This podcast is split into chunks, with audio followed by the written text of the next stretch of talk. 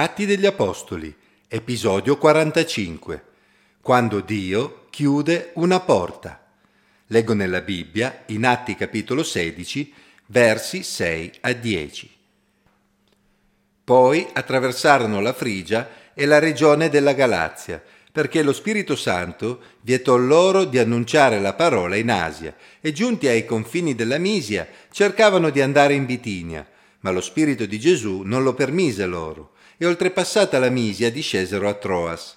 Paolo ebbe durante la notte una visione, un macedone gli stava davanti e lo pregava dicendo Passa in Macedonia e soccorrici.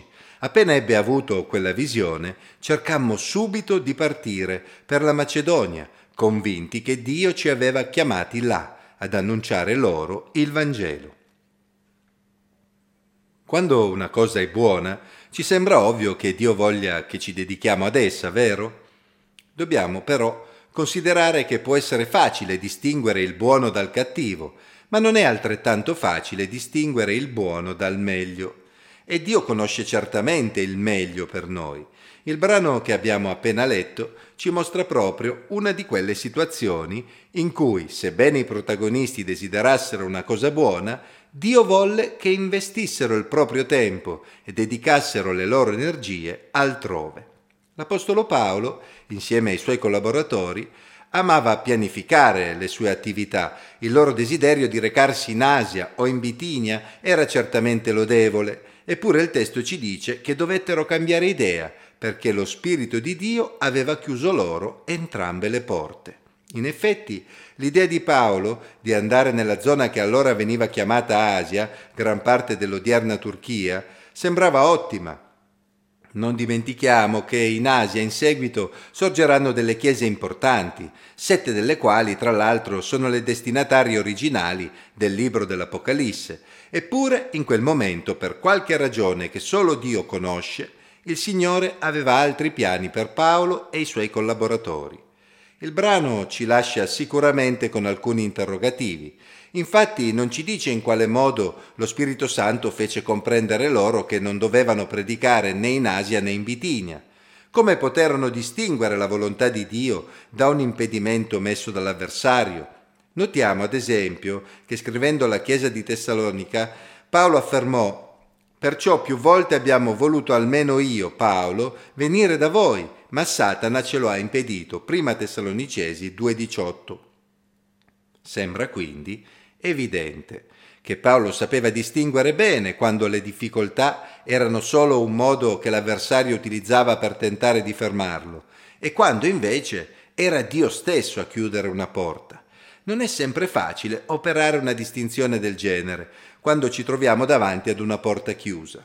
Conosco persone che semplicemente pensano che se stanno facendo qualcosa di buono e si trovano davanti ad un impedimento, sicuramente si tratta di un ostacolo messo dall'avversario. Ma questo brano ci dimostra che non è così. Ritorniamo quindi al nostro interrogativo. Come riuscirono a distinguere la volontà di Dio da un impedimento dell'avversario e quindi come possiamo riuscirci noi? So che molti amano ridurre la propria vita spirituale a ricette facili facili e magari sono sempre alla ricerca dell'ultimo libro che spieghi loro qualche scorciatoia per migliorare il loro rapporto con Dio. Ma la mia esperienza mi ha mostrato che quando si tratta del nostro rapporto con Dio non ci sono ricette o scorciatoie che funzionino. Dio non è un distributore automatico di benedizioni, ma è una persona.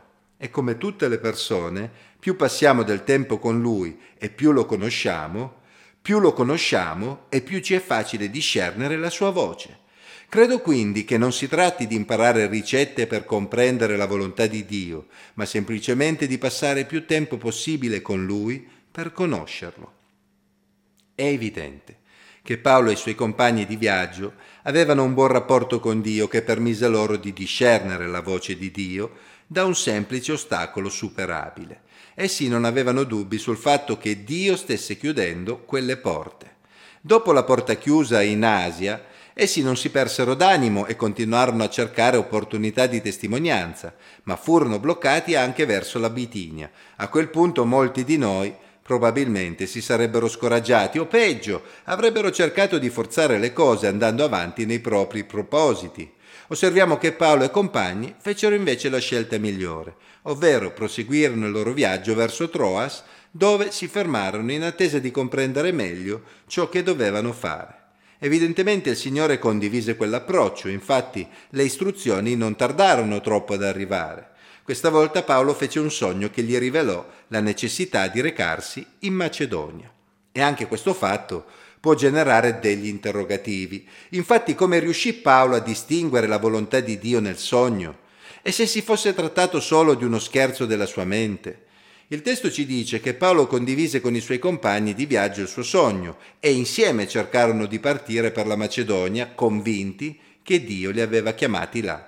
Fu quindi una convinzione che raggiunsero insieme probabilmente dopo aver pregato. Anche in questo caso non si tratta di imparare una ricetta, ma di conoscere il Signore in modo che sappiamo distinguere la sua voce e quel gruppo di credenti dimostrò di avere una certa sensibilità in proposito. Tra l'altro avrete notato che per la prima volta nel libro degli Atti l'autore Luca parla in prima persona plurale, noi, facendoci comprendere che a Troas egli si era aggiunto al gruppo di Paolo, Sila e Timoteo Comprendiamo così perché egli seppe descrivere così bene certi dettagli nel libro. Questo episodio ci induce a riflettere sulle necessità di essere disponibili nelle mani di Dio, sapendo discernere le sue indicazioni. Paolo e gli altri missionari furono attenti alla voce di Dio e furono in grado di comprendere la sua volontà anche quando questa si mostrò contraria ai loro propositi. Il Signore aveva stabilito che quello era il momento giusto per portare il Vangelo in Europa, nella regione in cui si trovavano due importanti città come Filippi e Tessalonica. Dio non li stava mandando in posti dove avrebbero avuto vita facile, come si evince leggendo il seguito. Ma nonostante l'opposizione a Filippi e nelle altre città, ci furono grandi risultati. Conosco persone convinte che l'importante sia fare qualcosa per il Signore, ma questo brano ci fa vedere che è importante fare ciò che Dio vuole da noi ed essere dove Lui ha voluto metterci.